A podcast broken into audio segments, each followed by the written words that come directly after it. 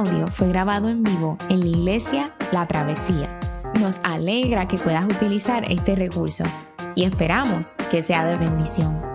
Queremos que sepas que nuestra más profunda convicción que no importando cuán útil sea esta grabación, nunca podrá sustituir la experiencia de pertenecer a una iglesia local. Sería un placer tenerte junto a nosotros en la travesía, pero de no poder ser así, nos gustaría ayudarte a encontrar una congregación donde puedas pertenecer y servir. Una vez más, nos alegra que puedas utilizar este recurso.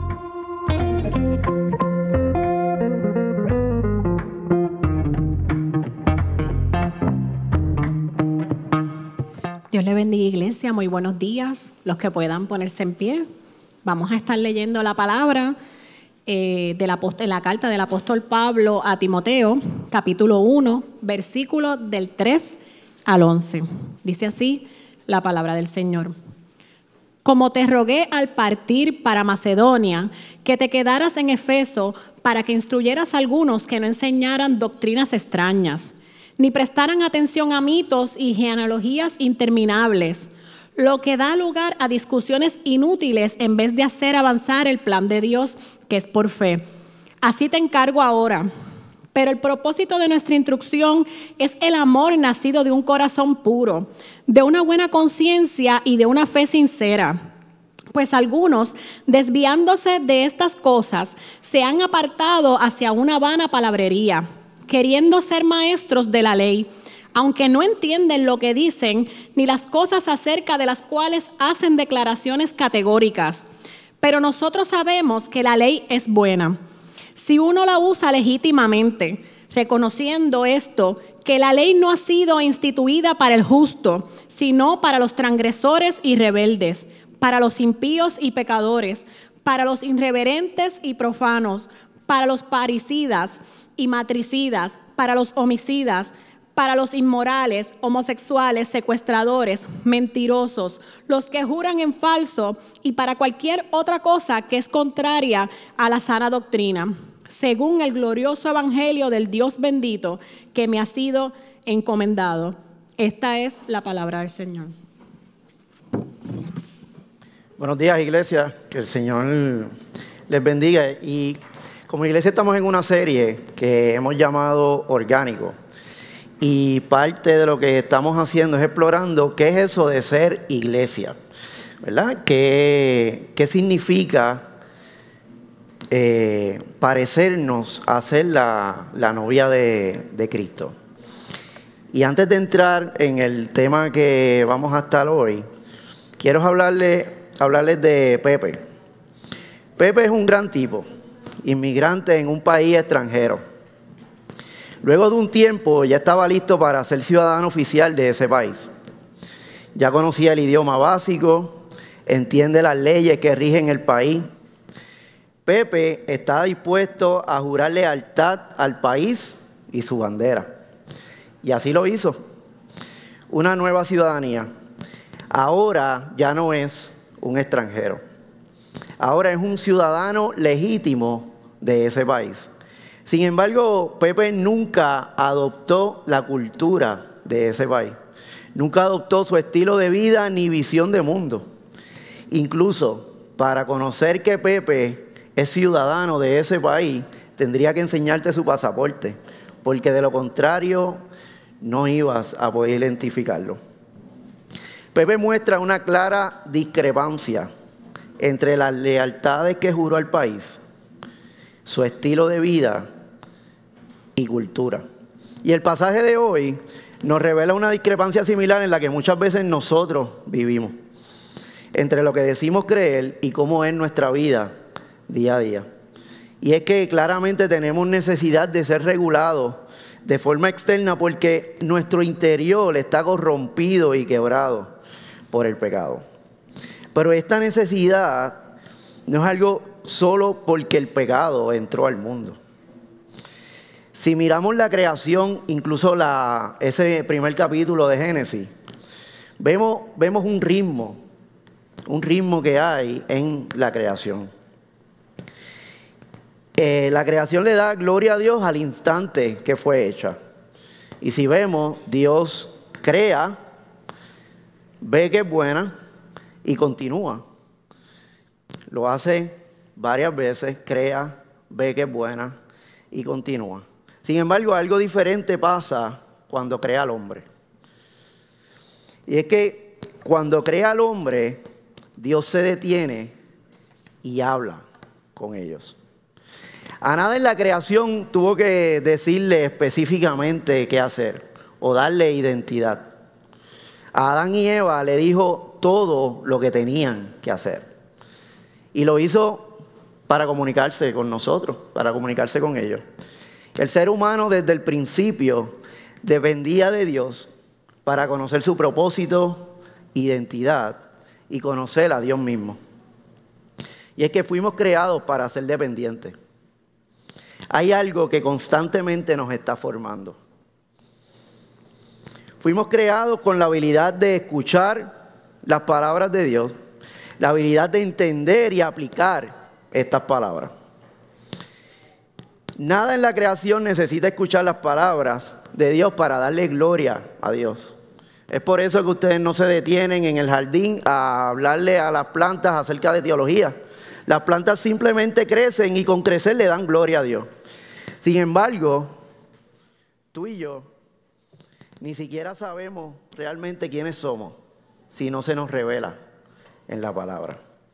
Fuimos creados para ser dependientes y como iglesia dependemos de la sana doctrina para producir buenos frutos. Por tanto, como comunidad es importante prestar atención a la sana doctrina porque esta es la salud de la iglesia. Y esta carta, dirigida a Timoteo, nos deja saber que estas personas en Éfeso estaban escuchando enseñanzas, falsas enseñanzas, que estaban provocando en, medio de la iglesia discusiones y disensiones. Discusiones que en el verso 4 Pablo llama inútiles. Y entonces la iglesia en Éfeso estaba envuelta en vanas palabrerías, como nos dice el verso 6, en lugar de mostrar amor y de hacer avanzar el plan de Dios.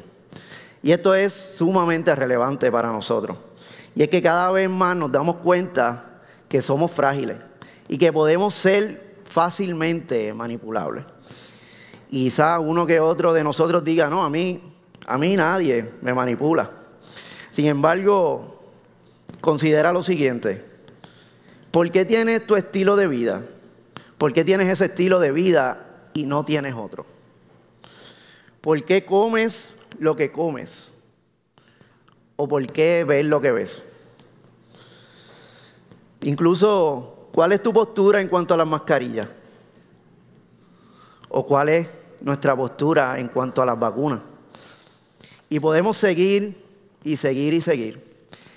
Y es que Vivimos en un mundo cargado de información y desconocemos muchas veces quiénes dicen la verdad.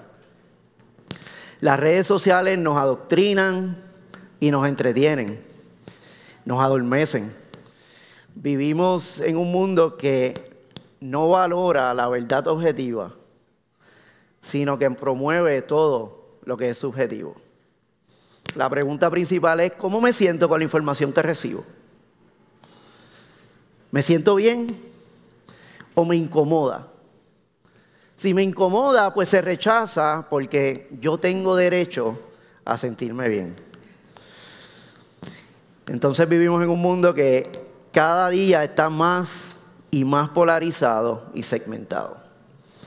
Y lamentablemente, la iglesia del Dios bendito no ha sido la excepción. Es por eso que en este pasaje Pablo nos invita a guardar la sana doctrina, porque ella produce una iglesia llena de frutos. Y lo voy a decir de tres maneras diferentes, porque quizás alguna de esas pueda hacer clic contigo. Mira, cuando prestamos oído a la sana doctrina, ella produce una iglesia fructífera. O dicho de otra forma, cuando somos oidores olvidadizos, cuando no somos oidores olvidadizos, sino hacedores de la sana doctrina, somos bienaventurados. O quizá de esta otra forma. Dios nos llama a guardar la sana doctrina teniendo como centro el Evangelio para que vivamos a la altura de un ciudadano del reino de Dios. Iglesia, dependemos de la sana doctrina para producir buenos frutos. Ahora bien, creo que es importante que antes de mirar lo que Pablo nos está diciendo aquí, podamos ver de forma breve qué es eso de la sana doctrina. Y encontré una muy buena definición de Scott Swain en un artículo de Gospel Collision. Y mira lo que dice. La doctrina es la enseñanza de parte de Dios y acerca de Dios que nos lleva a la gloria de Dios. La doctrina es la enseñanza de parte de Dios acerca de Dios y que nos lleva a la gloria de Dios. Y esta definición provee una útil anatomía de la sana doctrina porque identifica tres cosas. La fuente de la doctrina, su objeto y propósito principal. Y la primera es que la sana doctrina es la enseñanza de parte de Dios. Y eso no es, otra cosa que la decisión de nuestro Dios, de nuestro Señor, de revelarse a nosotros, a su criatura, por medio de la palabra. Y eso no es algo que es ligero, superficial y somero. Estamos hablando que el Dios que creó el mundo, el Dios que creó el universo con su palabra, decidió revelarse a nosotros por medio de la escritura. En otras palabras, la sana doctrina es un regalo de Dios a su iglesia. La segunda parte de la definición de Swain es que es acerca de Dios. La sana doctrina nos enseña a ver a Dios como aquel de quien, por quien y para quien existen todas las cosas, como nos dice Romanos 11. Y por último, nos lleva a la gloria de Dios. Y es que la sana doctrina tiene como fin el que Dios sea glorificado y exaltado. En otras palabras, la sana doctrina es un regalo de Dios a la iglesia. Gente, dependemos de la sana doctrina para producir buenos frutos. Ahora, ¿cuáles son esos frutos? Y hay tres cosas que la sana doctrina promueve en medio de la iglesia, según lo que Pablo específicamente nos dice en este pasaje. Y el primero es que hace avanzar el plan de Dios. Y antes de entrar a mirar qué es eso de hacer avanzar el plan de Dios, quiero que consideremos la intensidad que hay en esos primeros versos. Porque hay una intensidad y una urgencia de parte de Pablo a Timoteo en que permanezca en Éfeso y en que guarde la sana doctrina. Y lo vemos en el verso 3 cuando le dice, como te rogué al partir de para Macedonia, que te quedaras en Éfeso. Y es que Pablo no le dice, mira, fíjate, yo creo que sería bueno que pasaras por allí. O incluso no le dice, creo que, que debes irte allí un ratito con los muchachos y, y luego irte. Sino que él le ordena realmente, en una forma tierna, pero firme, te rogué que te quedaras allí. Ahora bien, esto quizá tiene un mayor peso cuando consideramos lo que dice en el verso 2, que dice a Timoteo, verdadero hijo en la fe. Y es que para Pablo, Timoteo no era cualquier tipo, no era un conocido, no solo era un hermano en la fe, incluso no era un muy buen amigo. Él lo consideraba su hijo. Y esto es importante porque nos deja saber que atender los asuntos que estaban en Éfeso eran prioritarios. Y solo imagínense los que son tíos, padres y abuelos dejando a sus sobrinos, hijos y nietos en una iglesia que ustedes saben que va a sufrir oposición, que lo van a menospreciar por ser joven y todo porque guardar la sana doctrina es prioridad. Ese es el peso que hay. Ese es el tono que hay en la carta. Ahora, la, pregunta es, ¿por qué? ¿Por qué es importante guardar la sana doctrina? Mira lo que dice en la parte final del verso 3 y verso 4. Para que instruyeras a algunos que no, que no enseñaran doctrinas extrañas, sino que prestaran atención a mitos y genealogías interminables que da lugar a discusiones inútiles, en vez de hacer avanzar el plan de Dios que es por fe.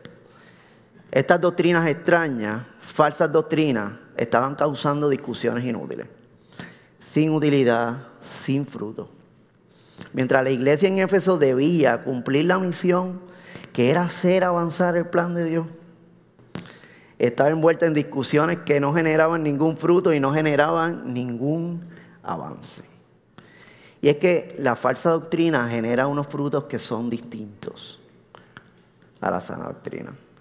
Y aquí vemos, vemos unos contrastes que, que los hemos visto y se van viendo en las tres epístolas pastorales, que son los frutos de la sana doctrina versus los frutos de la falsa doctrina. Ahora, consideremos lo que dice Jesús en el Sermón del Monte acerca de los falsos maestros. En el capítulo 7, verso 15 dice, cuidaos de los falsos profetas que vienen a vosotros con vestidos de oveja, pero por dentro son lobos rapaces. Por sus frutos, por sus frutos los conoceréis. ¿Acaso se recogen uvas de los, espigos, de los espinos o de los abrojos? Por sus frutos los conoceréis. Ahora bien, ¿qué, qué puede significar hacer avanzar el plan de Dios? Y es que para hacer avanzar el plan de Dios, tenemos que entender quizás cuál es el propósito de la iglesia. Y mira esta sencilla definición del propósito de la iglesia. Traer a los hombres a Cristo, a Cristo e imprimir en ellos la imagen de Él. Incluso hay autores que mencionan y coinciden en mencionar tres propósitos. Y uno de ellos es adoración a Dios, nutrir a los creyentes y evangelizar y mostrar misericordia. Otros, como Núñez, un pastor en República Dominicana, él dice lo siguiente, la palabra de Dios declara de diferentes maneras que el propósito de la iglesia es la gloria de Dios. Pero eso que glorifica a Dios tiene una meta. Y esa meta es la redención del hombre por medio de su Hijo Jesucristo. Y es en ese sentido que hablamos de que la gente, sus elegidos, constituyen el objetivo de la iglesia. Y esto no es contrario a lo que nos dicen las escrituras. Mateo 28, un texto sumamente citado, sumamente estudiado, dice, toda autoridad me ha sido dada en el cielo y en la tierra. Vayan pues y hagan discípulos de todas las naciones, bautizándolos en el nombre del Padre y del Hijo y del Espíritu Santo, enseñándoles a guardar todo lo que les he mandado. Y recuerden, yo estoy con ustedes todos los días hasta el fin del mundo.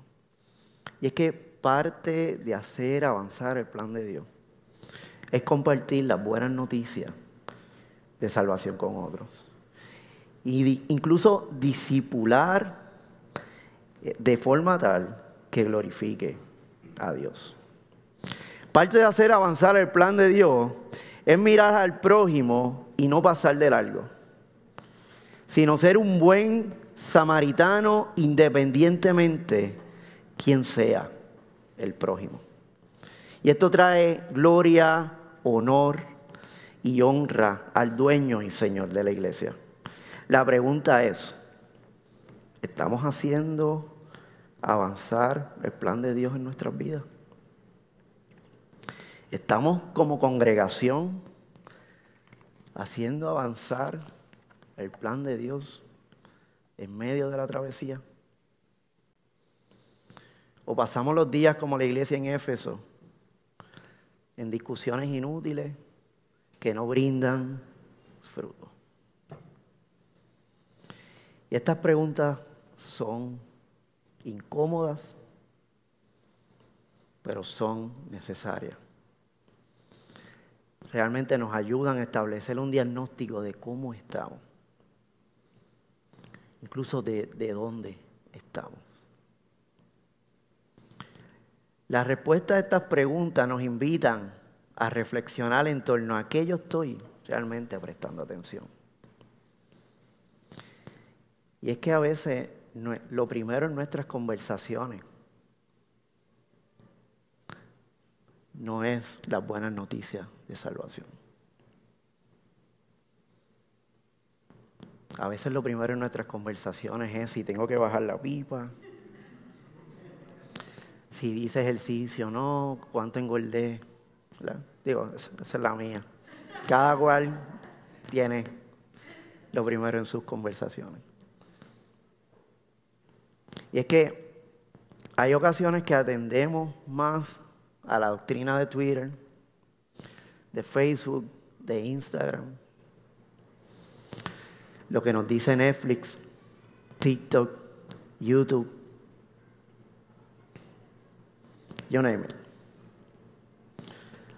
Y en nuestra era, escuchamos un sermón de 40 minutos una vez a la semana y luego pasamos horas incontables siendo adoctrinados por el aparato electrónico. Y entonces la pregunta que debemos hacernos, la pregunta que yo me hago, ¿a qué yo estoy prestando más oído?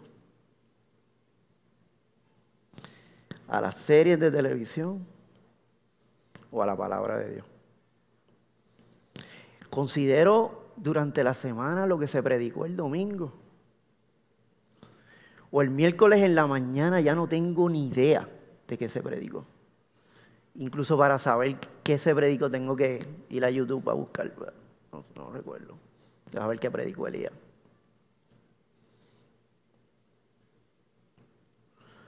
Hermano, es por esta razón que por la gracia de nuestro Señor hay grupos pequeños los martes reuniéndose para afirmarnos en la sana doctrina unos a otros. Y recordar constantemente. Porque hay algo que nos está formando. Y o nos forma la sana doctrina o nos forma toda la doctrina que hay en el mundo. Es por esto que, está la reunión de los miércoles de oración. Para animarnos y avivarnos en la fe para hacer avanzar el plan de Dios. Esta es la misión de la iglesia y esa es la misión de la travesía. Iglesia, dependemos de la sana doctrina para hacer avanzar el plan de Dios. El segundo fruto que nos habla Pablo en este pasaje nos dice que produce, ¿verdad? El segundo fruto que, nos dice que produce la sana doctrina es una iglesia que se caracteriza por el amor. Y miremos el verso 5. El verso 5 dice, pero el propósito de nuestra instrucción es el amor nacido de un corazón puro, de una buena conciencia y de una fe sincera.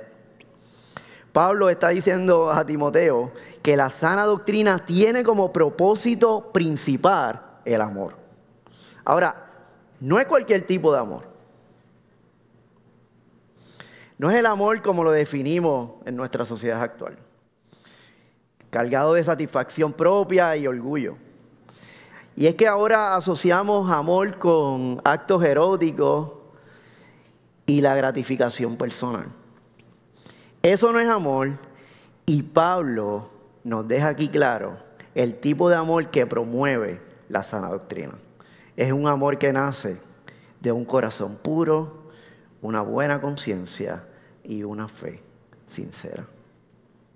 Y eso es algo sumamente práctico, porque nos apunta a la relación estrecha que hay entre la verdadera fe cristiana y la práctica.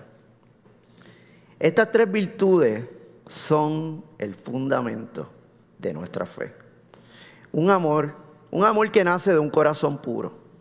Un corazón que ha sido limpiado y que, solo puede ser limpiado por la sangre de Cristo. Es un corazón libre de los deseos y las pasiones de este mundo. Es un corazón nuevo y regenerado. Es el corazón de carne que Ezequiel profetiza en el capítulo 36. Es un corazón que ha sido alumbrado con el Evangelio de Jesucristo. Es un corazón que ya no está en oscuridad. Es un corazón cuya fuente de vida es el Señor. Ahora, ¿qué, es un amor que brota de una conciencia limpia? La conciencia limpia es una conciencia libre de la culpa gracias a la maravillosa misericordia de Dios. Es una conciencia no contaminada con las cosas de este mundo ni con las filosofías contemporáneas. Es una conciencia libre de hipocresía, libre para glorificar y adorar a Dios. Si la conciencia no está libre ni limpia, no puede mostrar un amor sincero, ni, a Dios ni al prójimo. Y una fe sincera, genuina, no fingida. Y es que la, la, fe es la condición principal para que, para que pueda brotar el amor. Fe en Jesucristo. Es por la fe en Jesucristo que podemos tener un corazón puro y una conciencia limpia. Ahora bien, ¿cómo nosotros podemos ver eso en nuestras vidas y en, medio de la iglesia? Y quiero que vayamos a Colosenses 3, el verso 12. Y esto es algo que predicaron hace unas semanas atrás, lo predicó Juni. Y dice, entonces, ustedes como escogidos de Dios, santos y amados, revístanse de tierna compasión, bondad, humildad, mansedumbre y paciencia soportándose unos a otros y perdonándose unos a otros. Si alguien tiene queja contra otro, como Cristo los perdonó, así también háganlo ustedes. Sobre todas estas cosas, vístanse de amor, que es el vínculo de la unidad.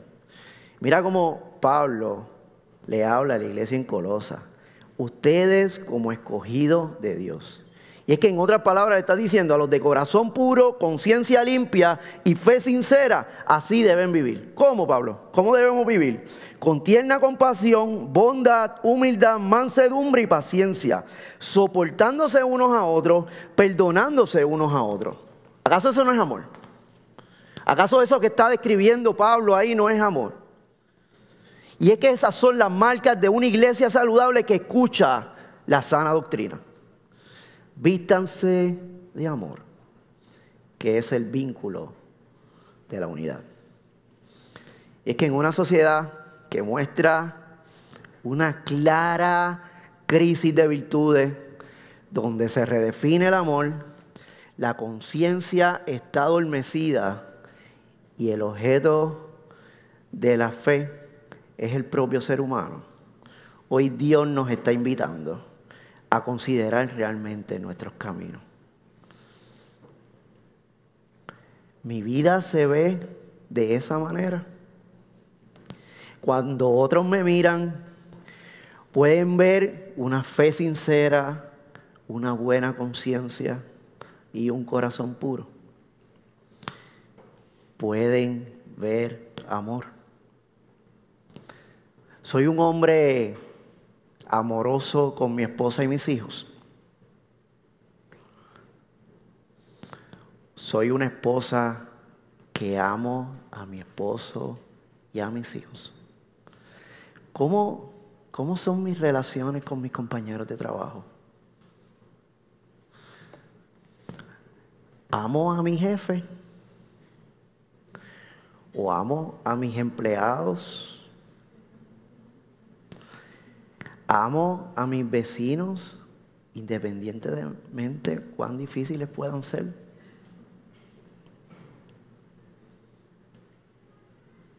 ¿Cómo son mis relaciones con mis hermanos en la fe? ¿Pido perdón cuando ofendo? ¿O simplemente despacho los asuntos con un todo está bien y sigo adelante? Cuando otros ven a la travesía, pueden decir, ahí se predica la sana doctrina. Es evidente el amor en medio de nosotros. Iglesia, dependemos de la sana doctrina para producir buenos frutos. Dependemos de la sana doctrina para amar con un amor que brota de un corazón limpio, una buena conciencia y una fe sincera. El tercer y último fruto que nos habla este pasaje es que la sana doctrina produce, el fruto que, nos dice este pasaje que produce la sana doctrina es una iglesia que usa, que usa bien la ley de Dios. Y eso lo vemos en los versos 8 al 11, y quisiera que, que, que pudieran enfocarse ahí. El verso 8 dice, pero nosotros sabemos que la ley es buena si uno la usa legítimamente.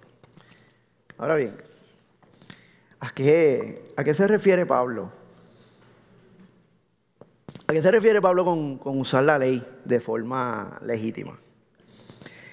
Y es que existen varios usos de la ley y algunos, algunos tipos como, como Calvino dicen que existen tres en particular.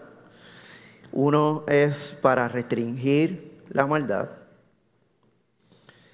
Otro es para ser guiados, para que la persona sea guiada a Cristo. Y el otro es para conocer, para que los creyentes podamos conocer cuál es la voluntad del Señor. Y en este pasaje claramente se presentan los tres. Porque Pablo parte de lo que hace aquí no es simplemente mencionar de forma mencionar, mira, la ley se usa de estas maneras, sino él muestra, le muestra a Timoteo cómo usarla. Sin embargo, voy a prestar atención por razones de tiempo, obviamente, a dos de ellos. Y en el primero, la ley se usa para ser guiado, para que el creyente sea guiado a, a Cristo, para que la persona sea guiada a Cristo. Y quisiera que, que vieran lo que dice Galatas 3, verso 24, claramente. Dice, así que la ley vino a ser nuestro guía encargado de conducirnos a Cristo, para que fuésemos justificados por la fe. Nuestra confesión de Westminster dice lo siguiente, de manera que examinándose mediante la ley, lleguen a una más completa convicción de humillación y aborrecimiento debido a sus pecados, junto a una visión más clara de la necesidad que tienen de Cristo y de la perfección de su obediencia. A una convicción de humillación y aborrecimiento al pecado para tener una visión más clara de cuánto necesitamos de nuestro Señor. Y es que cuando miramos la ley, vemos claramente nuestra incapacidad de cumplirla total y perfectamente. Y precisamente esta es una de las intenciones de Pablo aquí. No tan solo decir, la ley es buena si se usa bien, sino mostrar cómo se usa. Por eso es que Pablo sigue diciendo en el verso 9, tengamos en cuenta que la ley no se ha instituido para los justos, sino para los desobedientes, rebeldes, para los impíos, pecadores, para los irreverentes y profanos. La ley es para los que maltratan a sus propios padres, para los asesinos, para los adúlteros y los homosexuales, para, para los traficantes de esclavos, los embusteros, los que juran en falso en fin, la ley es para todo lo que está en contra de la sana doctrina enseñada por el glorioso Evangelio, que el Dios bendito me ha confiado. Y este uso que Pablo le da a la ley aquí no es algo aislado. Cuando Pablo escribe la carta a los romanos, comienza a explicarle la incapacidad del ser humano de cumplir la ley. Y en su gloriosa conclusión, en el capítulo 3, dice lo siguiente. Ya hemos demostrado que tanto los judíos como los gentiles están bajo pecado. Así está escrito. No hay solo uno, no hay, no hay un solo justo, ni siquiera uno.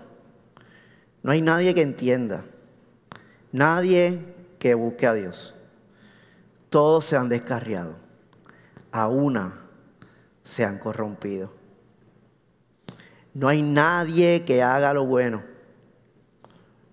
No hay uno solo.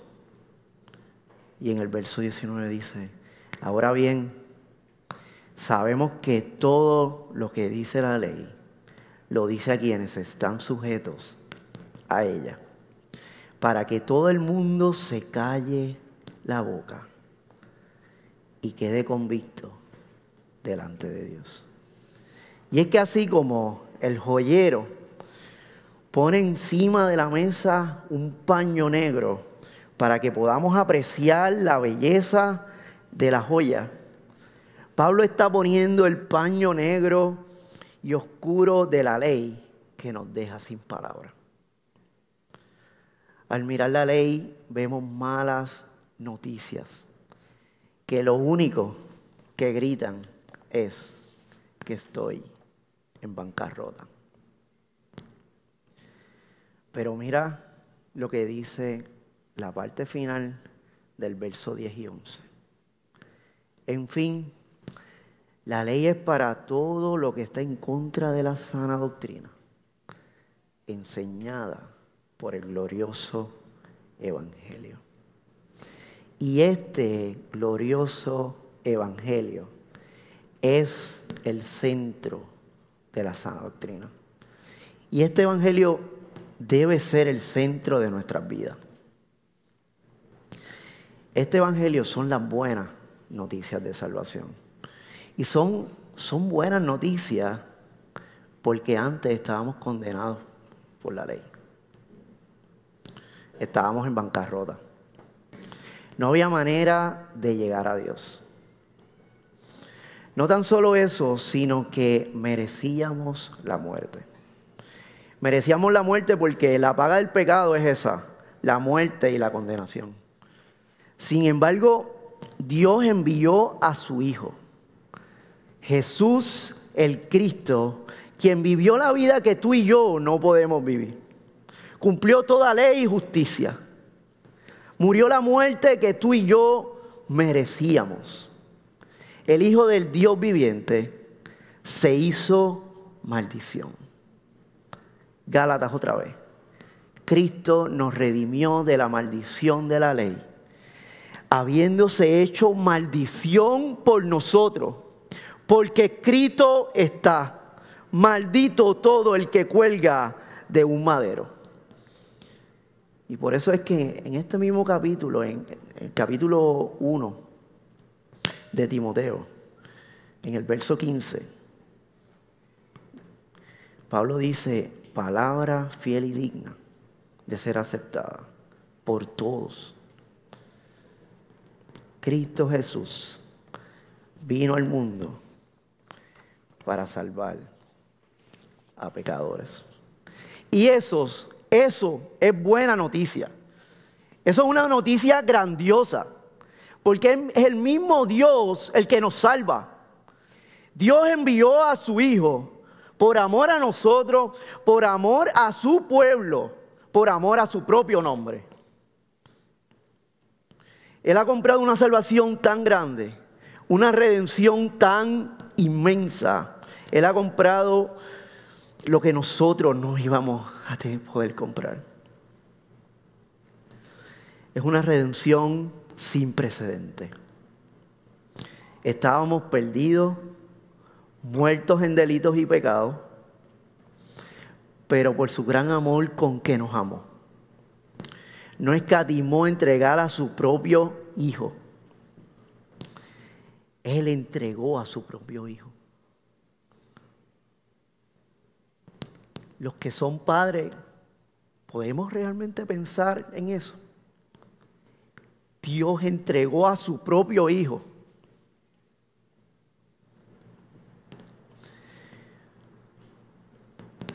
Porque mientras aún éramos débiles, a su tiempo Cristo murió por los impíos.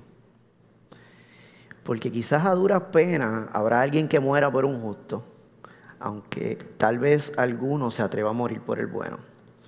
Pero Dios demuestra su amor para con nosotros en que siendo aún pecadores, Cristo murió por nosotros.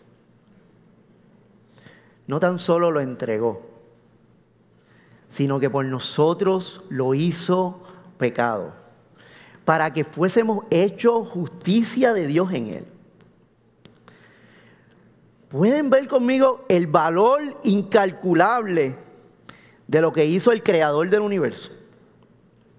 El Dios que nos formó, que nos dio su imagen, el que mostró su poder al sacar del pueblo de Egipto con su brazo poderoso, el Dios que abrió el mar en dos para que su pueblo pasara en seco, el santo Dios que habló en el monte Sinaí, el Dios que guió a su pueblo a través del desierto, el Dios que entregó al pueblo la tierra prometida, el Dios de David, el Dios que santo Dios descrito en, en, los profetas y en los escritos.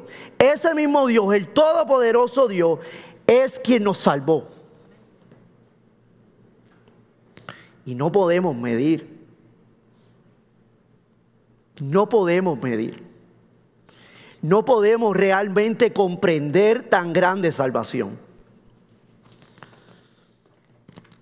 Gente, no seamos como los meseros en aquel restaurante en la montaña. ¿Conocen la historia? Era muy de mañana y una gran neblina cubría aquellos cristales de aquel restaurante. Solo se veía blanco. Cada uno de los turistas que estaba allí sentado esperaba el momento en que se levantara el día y se despejara para contemplar aquella vista. Y así fue. Se comenzó a despejar la vista dejaba a cualquiera sin aliento. El que estaba comiendo ya la comida no era importante. Se detuvieron todas las conversaciones. Todos contemplaban la belleza de aquel lugar. Sin embargo, los meseros continuaban recogiendo, limpiando platos, sirviendo mesas, ni siquiera miraban afuera. Y es que ya se habían acostumbrado a aquella vista. De forma tal que no podían ver lo glorioso y lo majestuoso del lugar. No seamos como los meseros. Que estemos tan acostumbrados a que domingo tras domingo se nos predique el Evangelio y no veamos lo glorioso y majestuoso de este. Ahora, no es tan solo contemplar la belleza, porque esta belleza nos invita a responder. El Evangelio nos hace un llamado a nuestras vidas. A no vivir conforme a este mundo, sino conforme a la sana doctrina. Siempre que miramos el Evangelio, donde hallamos perdón, misericordia y paz con Dios, esto debe invitarnos a responder de alguna forma. Y ese es el otro uso de la ley.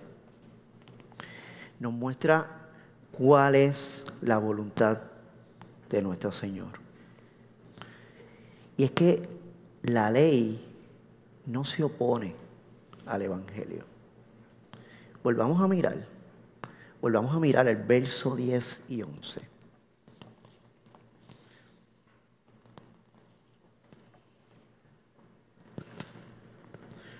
En fin, la ley es para todo lo que está en contra de la sana doctrina, enseñada por el glorioso Evangelio. Como individuos, como comunidad, hay una respuesta a la maravillosa realidad de que hemos sido salvados por gracia. Mira lo que nos dice el apóstol Pedro en su primera carta, en el capítulo 2. Él mismo cargó nuestros pecados sobre su cuerpo en la cruz, para que nosotros podamos estar muertos al pecado y vivir para lo que es recto. Las buenas noticias nos invitan a responder. Pablo se lo recuerda a Timoteo en la segunda carta y le dice, pues Dios nos salvó y nos llamó. ¿A qué? A una vida santa. No por nuestras propias obras, sino por su propia determinación y gracia. La gracia y la misericordia que se nos otorgó debe derretir nuestros corazones. Debe derretirlo de forma tal que podamos decir, como el profeta Isaías en el capítulo 6, que luego de mirar su inmundicia, y de que tuviera que volar un serafín hacia él y quitarle su culpa, dijo, heme aquí. Iglesia a la travesía. Dios nos está diciendo hoy, te escogí por gracia para que vivas en santidad, en amor y hagas avanzar mis planes. Y la única manera de lograr esto es recordando que dependemos de la sana doctrina para producir buenos frutos. Padre, ¿cuánto te necesitamos, Señor? ¿Cuánto necesitamos de ti, Señor? de que seas tú quien nos forme. Mi Señor, dependemos de ti, solo de ti. Solo tú tienes palabras de vida, Señor. Solo tú puedes alimentarnos, Padre Santo. Necesitamos comer de ti, Señor. Amén.